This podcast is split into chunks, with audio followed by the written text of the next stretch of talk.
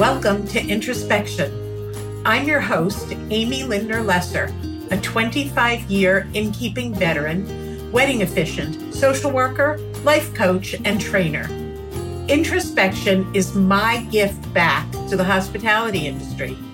I've taken on the task to assist independent innkeepers to thrive in these competitive times by looking at hospitality from the inside. In this podcast, I share conversations with innkeepers and other experts showcasing great hospitality and highlighting properties which demonstrate this in real time. So grab your pen and paper. You'll want to add to your list of inns to stay where you'll be treated royally.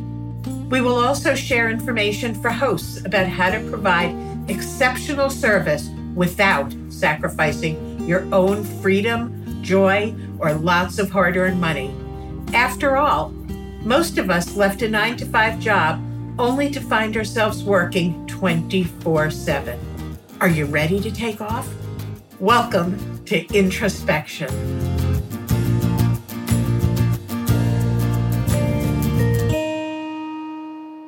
Welcome, everyone. It's Amy Lindner Lesser, and this is our fourth episode of Introspection Hospitality from the Inside. And I'm so pleased today to have as my guest Darci Bartlett, who's the president of the Interim Innkeepers Network. She's also an interim innkeeper herself, the full-time innkeeper of the Spring Lighthouse B&B in Michigan, and co-founder of B&B Creates, which is a virtual assistant business geared toward the bed and breakfast industry. Now, just in case that wasn't enough, she's had over 30 years experience in the hospitality and service industries and stays busy as the mother of five grown children and grandmother to 10. Welcome, Darci. I'm so happy to have you with me. Thank you so much. It's great to be here. So, you certainly have had lots of experience from all sides of the industry and over many years and have seen many changes, I'm sure. Absolutely, yes. And I love the service industry. It's been my home for a long, long time. Tell me about some of the changes that you've seen. Like, where are we today compared to when you first started out? Well, I've only been in it in the innkeeping end of things for just under 10 years. And some of the changes are the definite pull towards the younger generation. You know, when when I first got into B&Bs, and I'm sure a lot of others have seen this, it was our generation and older that really enjoyed the b&b industry and going to places uh, to stay now we're really finding the younger generations are, are beginning to find who we are and making us their home as well and i think that's a fantastic move and i'm excited to see where it takes us and can you categorize like the kind of change in the type of guest other than age are their expectations similar or are they looking for a completely different experience? I think they are looking for a completely different experience. And I don't think that has anything to do with age. But I do think that they're looking for the all inclusive, you know, uh, when we go somewhere, we want a beautiful place to stay, all the amenities that we enjoy, and things to see and do. And, and the concierge end of B&B industry is really building in, in such a way as it's an all-inclusive vacation. It's not just a stopover on the way to somewhere else anymore. The B&B itself becomes the destination, which is a fantastic, another fantastic move in the right direction for the B&B industry. Definitely. So, what, how would you characterize hospitality? It's, this is a question I ask everybody. Um, Hospitality itself to me is the feeling of being welcome, the feeling of being wanted, appreciated, uh, celebrated, even that that warm feeling of of almost almost like coming home. When we show our guests through the inn, my husband has this habit of always saying just before we leave them, "Welcome home. We're glad you're here." I think people want to feel that they're comfortable in their surroundings and that they you know are, are wanted there and i think that's a big miss in our industry sometimes i think you're right Um, that was something that I always did in my 25 years of innkeeping. It was welcome Wonderful. home. Oh, and Oh, wonderful. you know, obviously, as they left, we can't wait to see you again and come back home soon. Um, Absolutely. Since we're recording this over Thanksgiving weekend, and I had an experience. My, I have a very small family. I have two daughters, and they each have spouses and children, one child each. And this year it was my one daughter, her husband, and baby for Thanksgiving, which was unusual for us. We usually have a lot of friends. And I was invited with them to my son in law's aunt's house. And I was a little apprehensive, sort of like going to a B&B the first time. I had only met his two aunts at their wedding and one other time. And I wasn't sure how I was going to feel. And I have to say, hospitality shows up all the time. They made me feel very welcomed, as if I had known them for years, and it was a very comfortable, wonderful experience. So, my belief, and one of the reasons that I started the podcast, is that B&Bs and inns are uniquely qualified to provide what I call wow service, which is wonderful, over the top, welcoming service.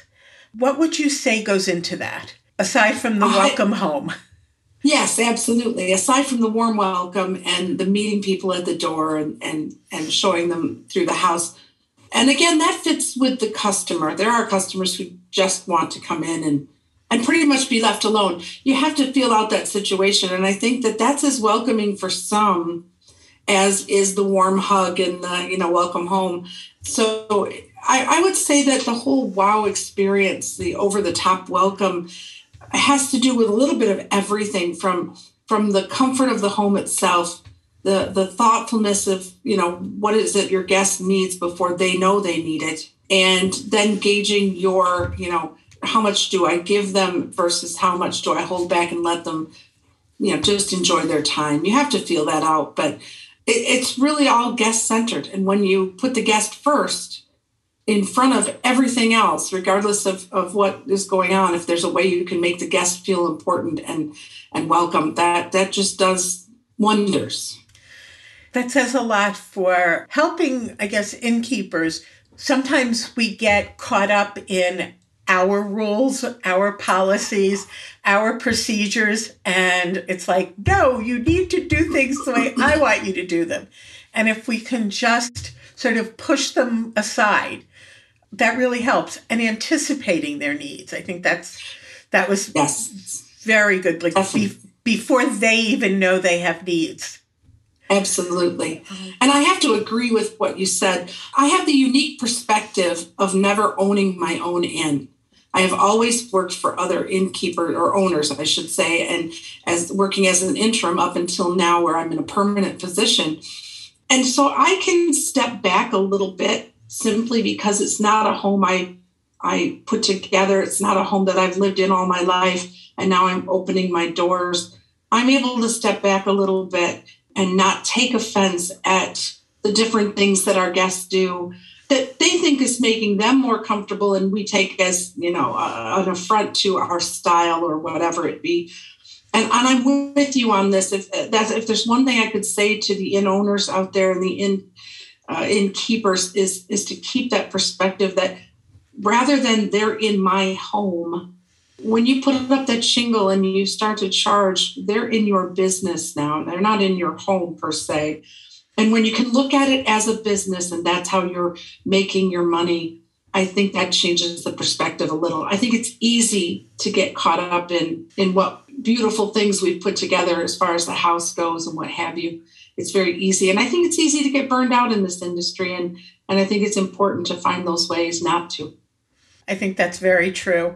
One of the things that I often will coach my clients is in it's not about you. Yes. Very little is about you. How somebody reacts to you or the things they say to you are a reflection of them and not you.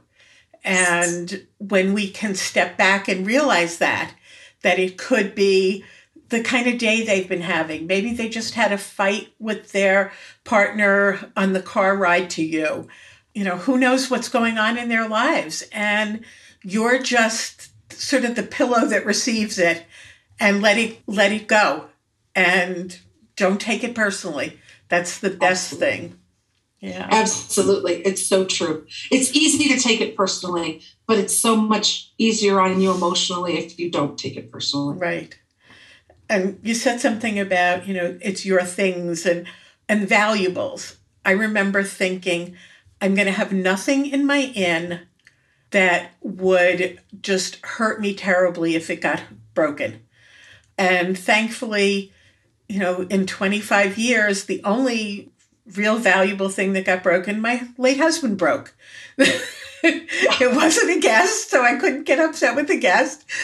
It was Steve, and it was an accident. And, you know, but it's true that, you know, yes, I had me- many meaningful things, and I had expensive antiques, expensive art, and it wasn't the worst thing in the world if anything got hurt. That I just didn't put those out in public. It's as if you have, you know, small children around your home. Exactly. You don't you don't put that really expensive vase on a low coffee table that your three year old could knock over and break. Yes. yes. so tell me about the inn that you're in keeping at now. You've been there for how long? Almost three years. Okay. It's a beautiful home with uh, 350 feet of frontage on Lake Michigan. Uh, we're in a tiny little town in northern Michigan that um, is quite a touristy uh, area, so it's a nice place to be. It's been my hometown for almost 20 years. Ah. And uh, then we, my husband and I started our innkeeping experiences across the country, and then we got a call to come back to our very own hometown and, and work at this inn. It's a beautiful five bedroom home owned by a woman who's uh, very well known in this area. Um, she raised her family in this gorgeous old farmhouse that was a cherry farm at one point. She raised her family here and then decided once they were grown and gone that she was never going to sell it, which is very smart. And she wanted to do something to give back. That that is her whole philosophy in life. And um, this way she could share this beautiful home and the artwork and the things that she has in the home with those people who come up to northern michigan. So we have a beautiful four bedroom we, we rent four of the five bedrooms out and um, so it's not huge but it's nice it's intimate uh, it's very private. It's a little on the upscale end of things so we get a clientele that's a little different from the run of the mill and um, it's been really fun. It's been great, a great adventure. We opened it with her and for her. Um, we've been the only innkeepers here so far, and last time I talked to her, she said she hoped we stayed forever. So I, am excited to know I'll be here for a while. well, that's wonderful. What are some of the ways that you provide WOW service?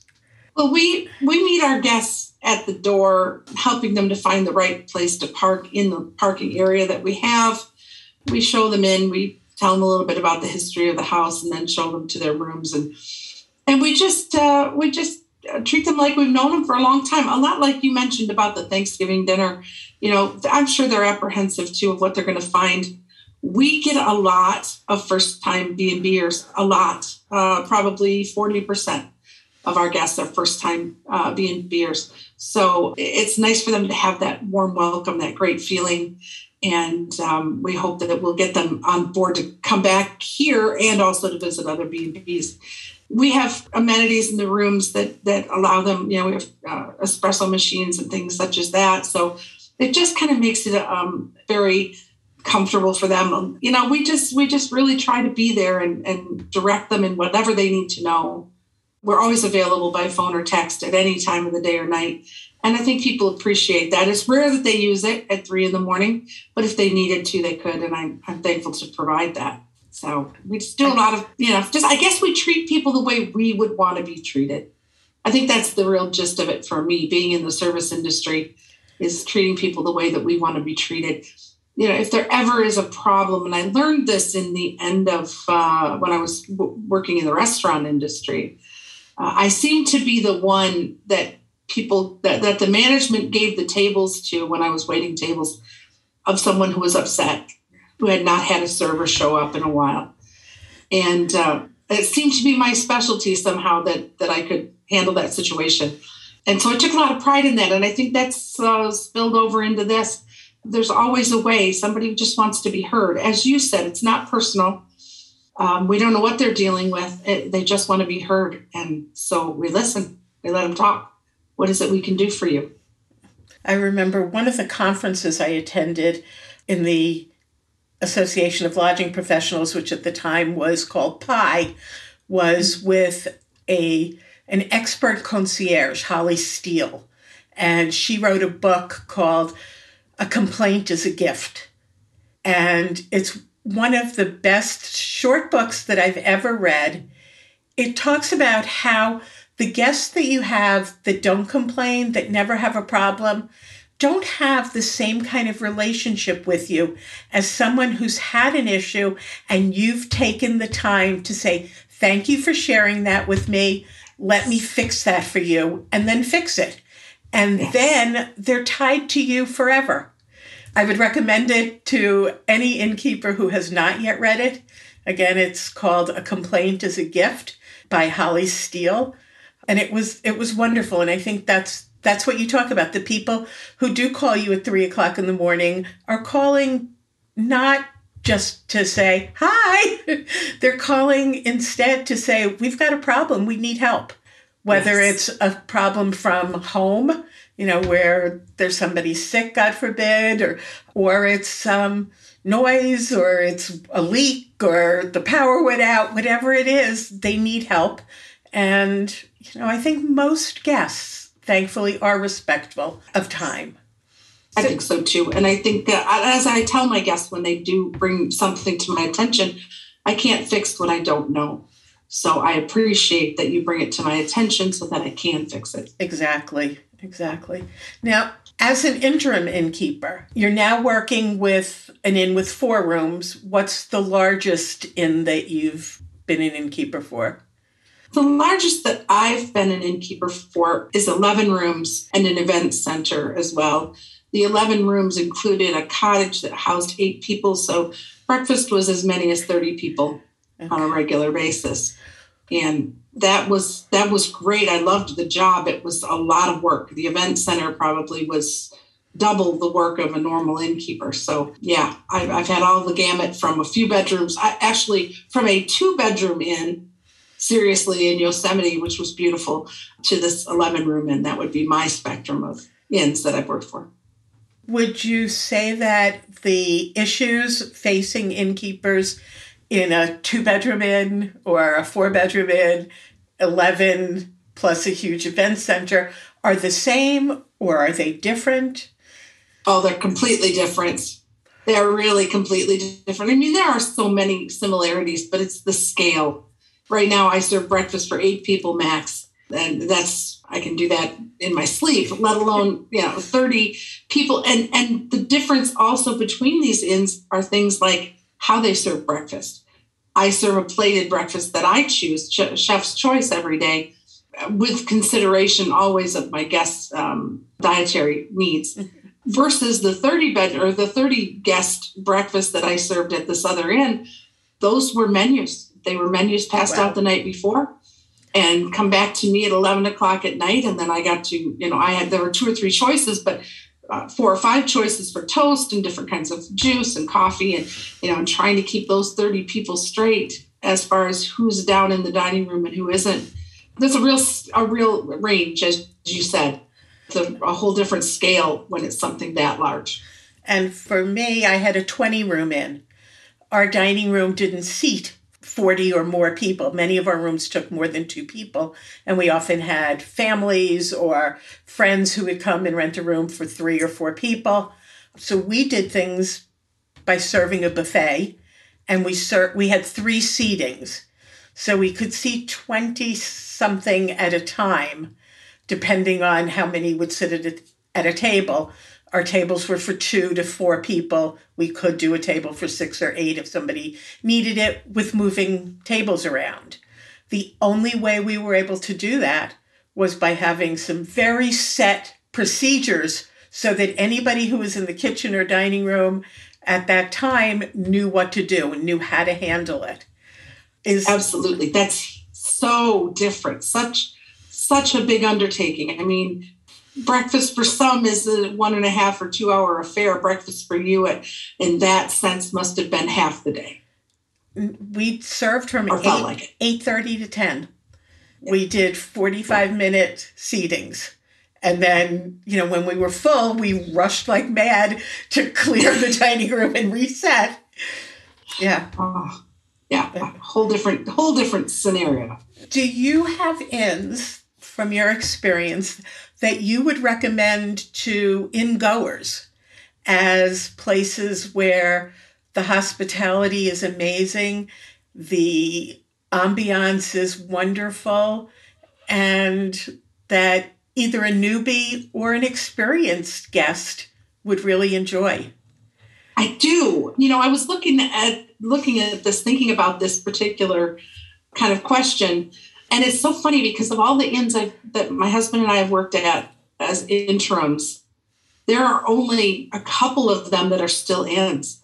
We happened to kind of take the jobs where they were waiting for someone to buy the inn or the inn was for sale and at least three of the the inns, beautiful inns, have sold to private parties, so they're no longer inns, and that's such a shame. They were gorgeous, beautiful inns. But of the ones that are still, I can't think of any that I wouldn't recommend. They were fantastic, and and just everything was so different in, in each inn, but just beautiful. These innkeepers do such great jobs anymore. I mean, it's it's a competitive industry, and um, those who just don't take the time and don't care, I don't think are pulling in the business that the others are. And so, yeah, I would highly recommend the the two or three that I know are still in business that are not.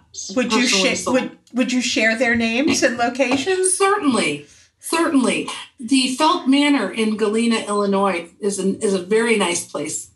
They have a carriage house out back that they have revamped into a beautiful, beautiful extension of their inn. Uh, very, very nice uh, place to go. I love Galena, by the way. Great town, lots of inns. I'd recommend it highly to anyone who's looking for a weekend getaway. It's fantastic place to go. The uh, let's see, the Stone Chalet in Ann Arbor is the largest one that I worked at. I really enjoyed that as well. Um, an old, beautiful Gothic stone facade, beautiful place nicely done, beautiful uh, room, great great event center there. The other, let me think, uh, New Bern, New Bern, North Carolina, the Aerie, beautiful, beautiful, another beautiful town, a little, uh, the home of Pepsi, by the way. Mm-hmm. Some beautiful filming done in that area for different television shows. Uh, at the home of Nicholas Sparks, it's it's just a fantastic place, and the area is gorgeous and absolutely gorgeous very well done. It's recently been totally revamped under new ownership. It's gorgeous and beautiful. I would highly recommend. Thank um, you. Thank you. Yeah, for those are the ones I can think of off okay. the top of my head. So we touched very, very briefly about innkeepers burning out, that mm-hmm. it is a 24 7 job. What have you learned from your experiences that can help prevent burnout? a couple of things that I've learned over the years, and it, it takes a while to understand as you said this is a 24/7 job there's no doubt about it it's a lifestyle it's a it's something we passionately love and do because we love it if you calculate it by the hour the pay is not great but the but the benefits are great and um, the ability to do as we do i think one of the things my husband and i learned fairly early on even though it's taken a long time to really come to grips with it, is that your day is not nine to five. And therefore, when you're done with breakfast and you're done with rooms, if you're not fortunate enough to have a cleaning staff, there is a time frame right there where you need to take time. That's your time uh, between breakfast or again cleaning and when your guests start to come in. Very personal time, whether you use it to nap, whether you use it to work, whether you use it to go shopping, whether you take a bath, whatever that is, you have to get beyond that feeling that I should be on the clock and realize that you're going to be on the clock till 10 or 11 o'clock at night. Revamping your schedule is one of the big things that I've learned has really helped keep me from burnout. The days that I have no guests, such as this time of year when it's starting to get quiet, not feeling guilty that that I take a day to relax. I'm on seven days a week all during the tourist season. So we have to learn to adjust our own thinking and not be hard on ourselves when we need that downtime. And That's one of the main things. And to fully take it. To not to fully take it and you know find somebody else who can take that phone call for you so that you can get a massage without your phone ringing or be Absolutely. you know buzzing because it's vibrating. I mean i took, Absolutely. i remember taking a reservation. I had taken my parents to florida for the, you know and i had flown down with them and they were going to spend the winter.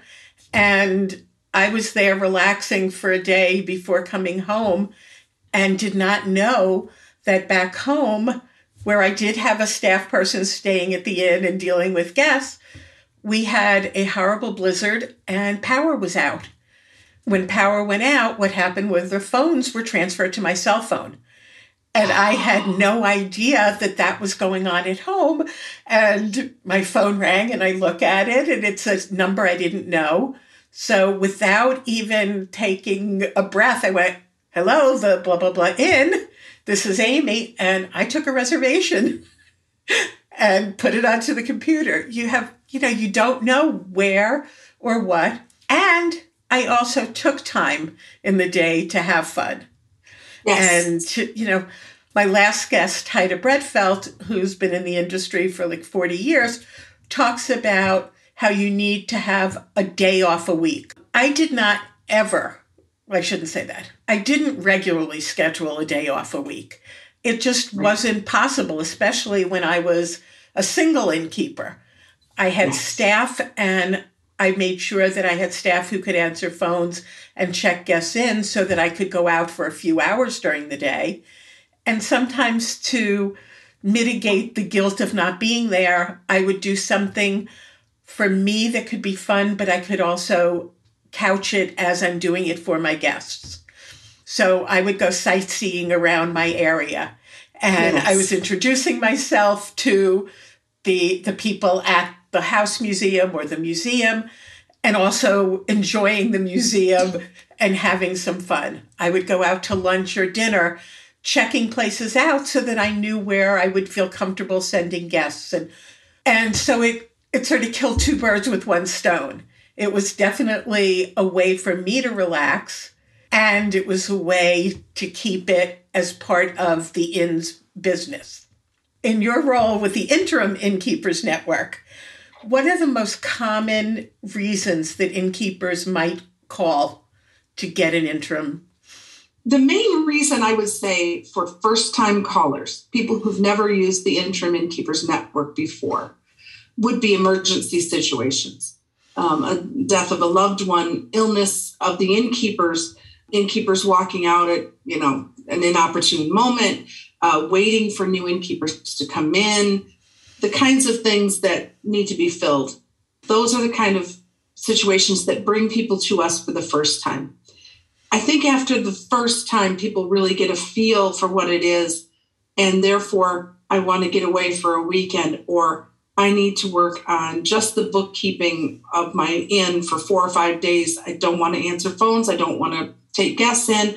I'm here, but I don't want to be here there's such a wide range of what interims can do. I think that once someone has tried the situation, then they can be a little more creative with, you know, I want to go visit my children for a few days and I don't want to have to think about the inn. And I've got somebody, a, great interim who's, you know, two hours away, they'll come and take care of my inn. That's probably the main reason people call. Is there a typical size inn that would call you or does it range? Well, you said you did a two room in, so I guess it ranges. it does range. It really does range. And and we have 40, I think 40 or 45 couples and or singles, uh, individual independent contractors in the interim uh, innkeepers network right now. And it does range. Some of them specialize in really large inns, 20, 30 rooms and others prefer the really quiet, small uh, situation. Some want to go for the entire season. My husband and I tended to do those long term, uh, three to six month gigs. And some really want just a few days and they want to work once or twice a month. It so varies. Um, pricing varies. It all varies what their what their specialty is, and again whether it's one person or two, whether they're in your neighborhood or not. Uh, it doesn't matter if they're in your neighborhood. We have innkeepers all across the country, or interims, I should say, all across the country, and they're willing to travel almost anywhere. Most all of them are. Yeah, so it, it really it doesn't matter whether it's one or two rooms or 30 rooms. We we also collaborate, which is another great feature of the interim innkeepers. If we have a single woman who wants to take a job and it really requires two people because it's 20 or 30 rooms, they will reach out for another interim to go with them and they get to socialize with their friends and they get to do the work together. They also collaborate on long term situations, which is very nice. We have Mackinac Island up here in Michigan, beautiful tourist area. And they wanted and, and often want an interim for the entire season, which for them is May to October. Some of our interims will collaborate on that. We'll have one who's there for two months and then followed by another innkeeper uh, who comes in for a month or two and then they switch back and forth. There's all kinds of ways to make it work. So That's, we're really up for almost anything. That's wonderful because one of the things about being an innkeeper and pretty much any type of entrepreneur is it's a very lonely kind of business. It's not appropriate to talk with your employees if you have them about what's going on or problems or, or issues. So it's nice to know that, you know, if you're a single person and you don't have a spouse or a partner, that you have somebody that you can call on. Absolutely. So, and I'm guessing we have a lot of that collaboration. And I'm guessing the network itself is a good source for support for from innkeeper to innkeeper or interim to Absolutely. interim. Absolutely. In, in, in any way, because we often have innkeepers who call or email or whatever just to talk about their situation and could we help them and how could we help them and and i think that same thing it's a support system if nothing else of ideas for how they can actually accomplish what they what they need which is uh, time away not to burn out mm-hmm. yeah. so my my next question is how does one best prepare to have an interim come in to help out? Well, that is a fantastic question and one that's rarely asked. Our interims are well versed in, in this whole situation. We have a few new interims. We get uh, we've gotten quite a few actually recently, and we try to get them up to speed on all of this as well, so that they're familiar with what it takes to go inn and run someone else's in. The thing that we suggest strongly is some form of a procedures manual, some form of all of your nice secrets and passwords and things that someone else would need, not all of your personal passwords, but you know, things like your Think reservation or ResNexus passwords so they can work with your system. Have all of that in one place. As interims, we have that paperwork so that uh, we send it out oftentimes to the innkeepers to say, can you please fill all this out? You know, I need to know where the shutoffs are, where the for the water system, for example, where uh, who you call if there's a plumbing issue, what time you serve breakfast, what are your policies when it comes to children or pets?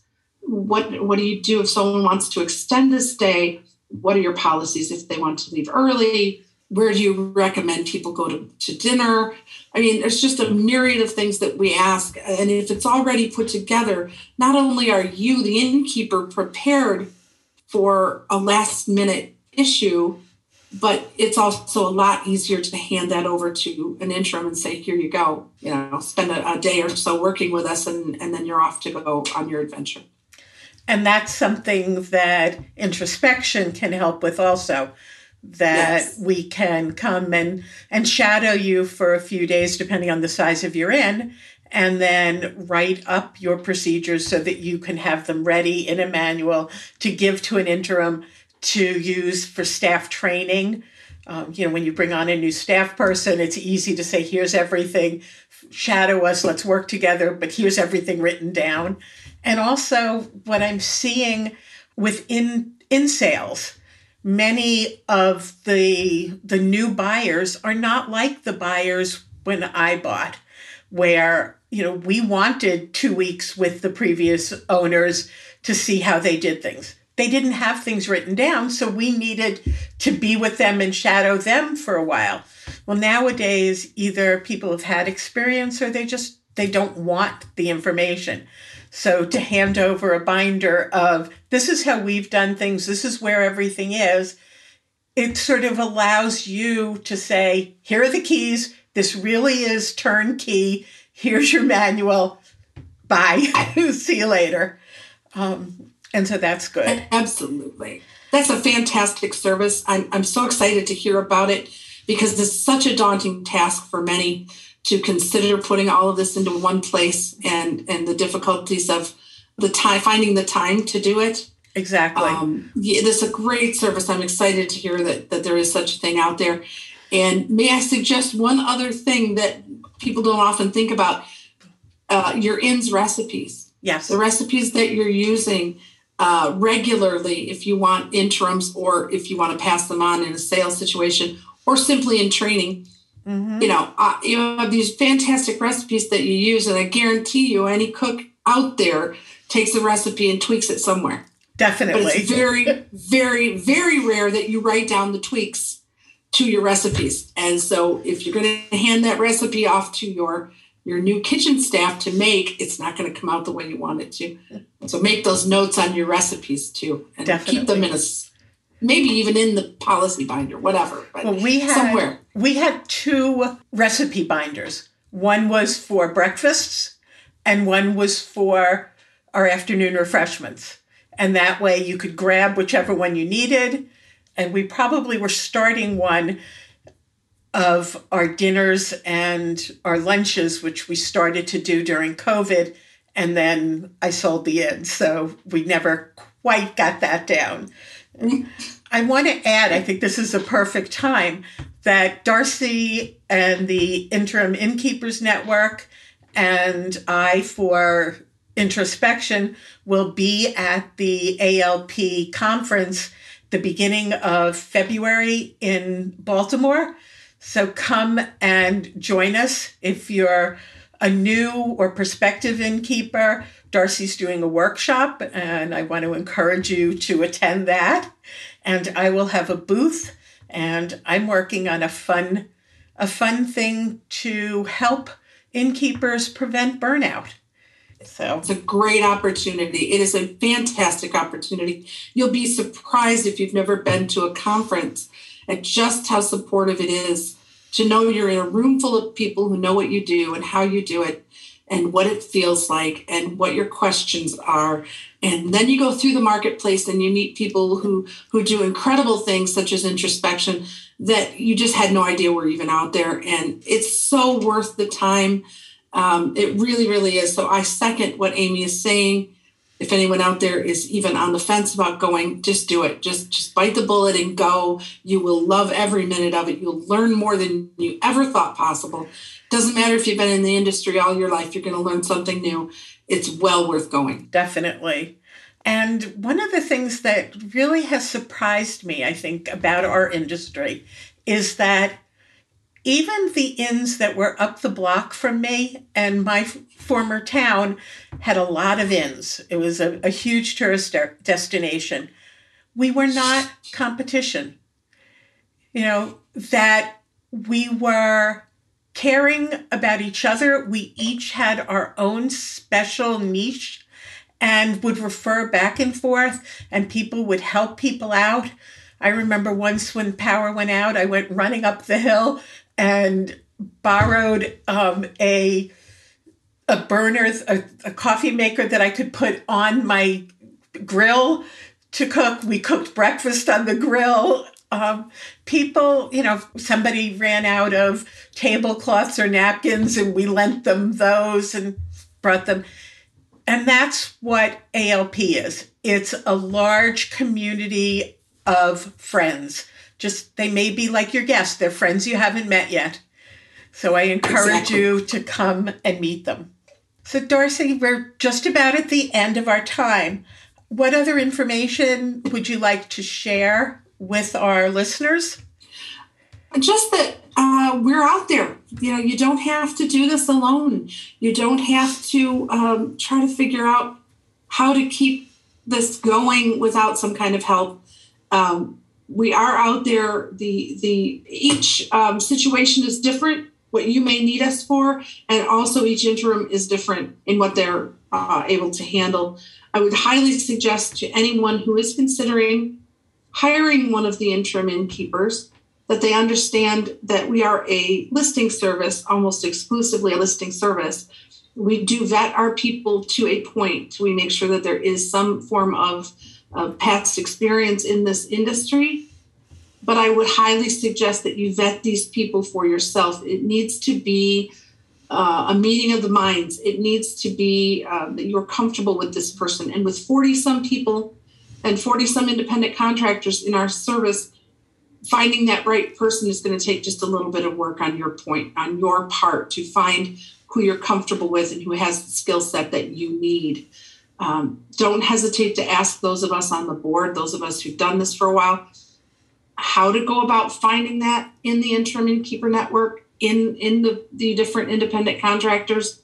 You know, ask us your questions of how you would what you know what you're looking for and how we could help you to vet that, or what questions you can ask to vet that. But um, yeah, just be prepared to do a little bit of work to find the right fit. But there are all kinds of situations and all kinds of price points, and all, it's all dependent on on what you're asking and and who's receiving. So That's don't give up. Just keep plugging away at it. That's great advice. And lastly, for somebody who wants to reach out and find you, how can they do that?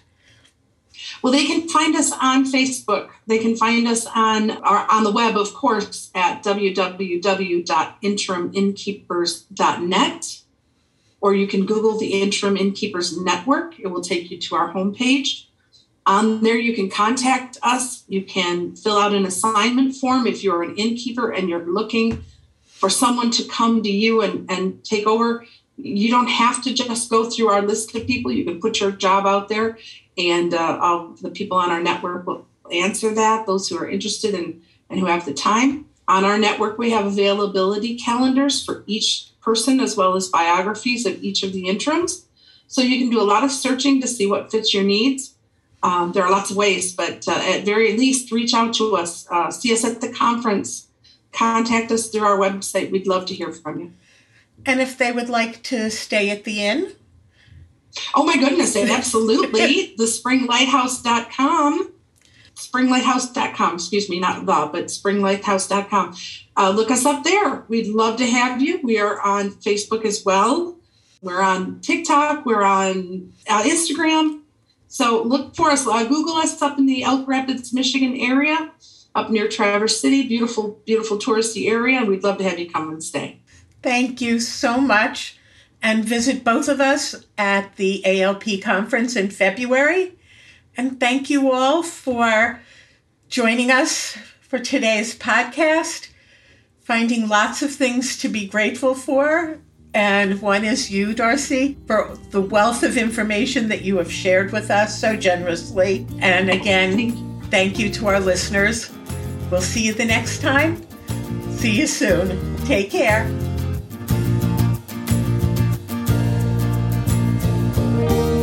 Thanks for listening to this week's episode of Introspection Hospitality from the Inside. If you enjoyed what you heard today, please share it and make sure you subscribe, rate, and review the show on your favorite podcast player.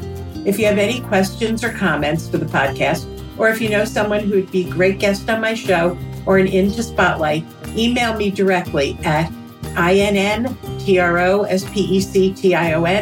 at gmail.com. Thanks again for listening. Can't wait to welcome you back.